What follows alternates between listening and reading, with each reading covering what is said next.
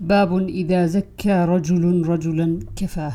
وقال أبو جميلة وجدت منبوذا. فلما رآني عمر قال عسى الغوير أبؤس كأنه يتهمني. قال عريفي إنه رجل صالح. قال كذاك اذهب وعلينا نفقته. عن عبد الرحمن بن أبي بكرة عن أبيه قال أثنى رجل على رجل عند النبي صلى الله عليه وسلم فقال ويلك قطعت عنق صاحبك قطعت عنق صاحبك مرارا. ثم قال من كان منكم مادحا أخاه لا محالة فليقل أحسب فلانا والله حسيبه ولا أزكي على الله أحدا. أحسبه كذا وكذا إن كان يعلم ذلك منه. باب ما يكره من الإطناب في المدح وليقل ما يعلم. عن أبي موسى رضي الله عنه قال سمع النبي صلى الله عليه وسلم رجلا يثني على رجل ويطريه في مدحه فقال أهلكتم أو قطعتم ظهر الرجل. باب بلوغ الصبيان وشهادتهم وقول الله تعالى وإذا بلغ الأطفال منكم الحلم فليستأذنوا. وقال مغيرة احتلمت وأنا ابن ثنتي عشرة سنة وبلوغ النساء في الحيض لقوله تعالى واللائي يئسن من المحيض من نسائكم إن ارتبتم فعدتهن ثلاثة أشهر.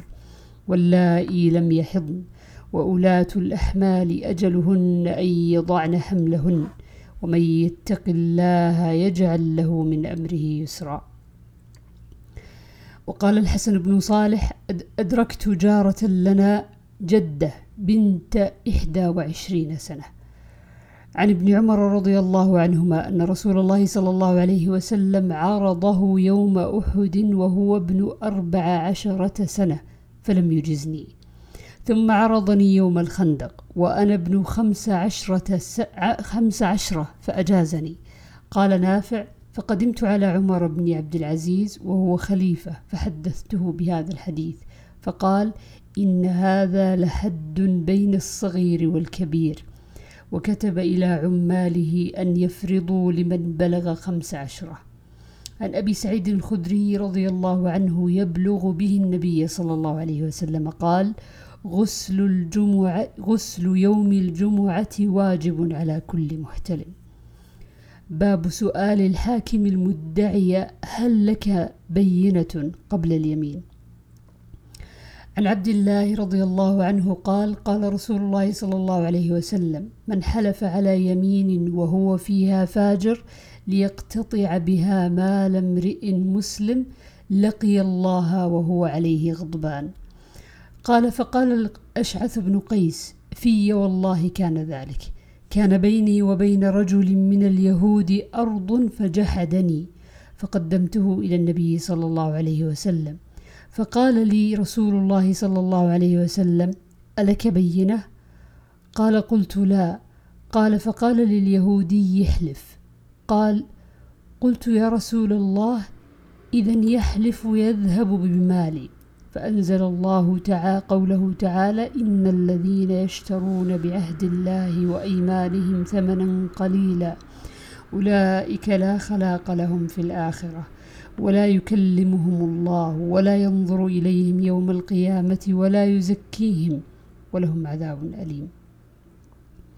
باب اليمين على المدعى عليه في, الأمو في الأموال والحدود. قال النبي صلى الله عليه وسلم شاهداك أو يمينه. عن ابن شبرمة كلمني أبو الزناد في شهادة الشاهد ويمين المدعي فقلت قال الله تعالى واستشهدوا شهيدين من رجالكم فإن لم يكونا رجلين فرجل وامرأتان ممن ترضون من الشهداء أن تضل إحداهما فتذكر إحداهما الأخرى. قلت إذا كان يكتفى بشهادة شاهد ويمين المدعي فما تحتاج أن تذكر إحداهما الأخرى. ما كان يصنع بذكر هذه الأخرى. عن ابن أبي مليكة قال كتب ابن عباس رضي الله عنهما أن النبي صلى الله عليه وسلم قضى باليمين على المدعى عليه. باب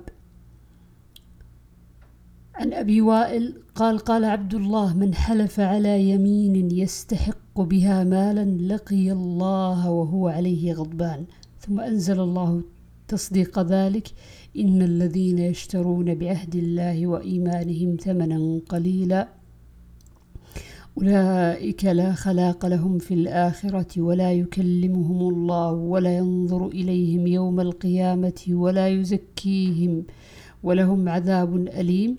ثم إن الأشعث بن قيس خرج إلينا فقال ما يحدثكم أبو عبد الرحمن؟ فحدثناه بما قال فقال صدق لفي أنزلت. كان بيني وبين رجل خصومة في شيء فاختصمنا إلى رسول الله صلى الله عليه وسلم فقال شاهداك أو يمينه؟ فقلت له إنه إذا يحلف ولا يبالي. فقال النبي صلى الله عليه وسلم من حلف على يمين يستحق بها مالا وهو فيها فاجر لقي الله وهو عليه غضبان. فأنزل الله تصديق ذلك ثم اقترأ هذه الآية. باب إذا ادعى أو قذف فله أن يلتمس البينة وينطلق لطلب البينة. عن ابن عباس رضي الله عنهما أن هلال بن أمية قذف امرأته عند النبي صلى الله عليه وسلم بشريك بن سحماء فقال النبي صلى الله عليه وسلم البينة أو حد في ظهرك.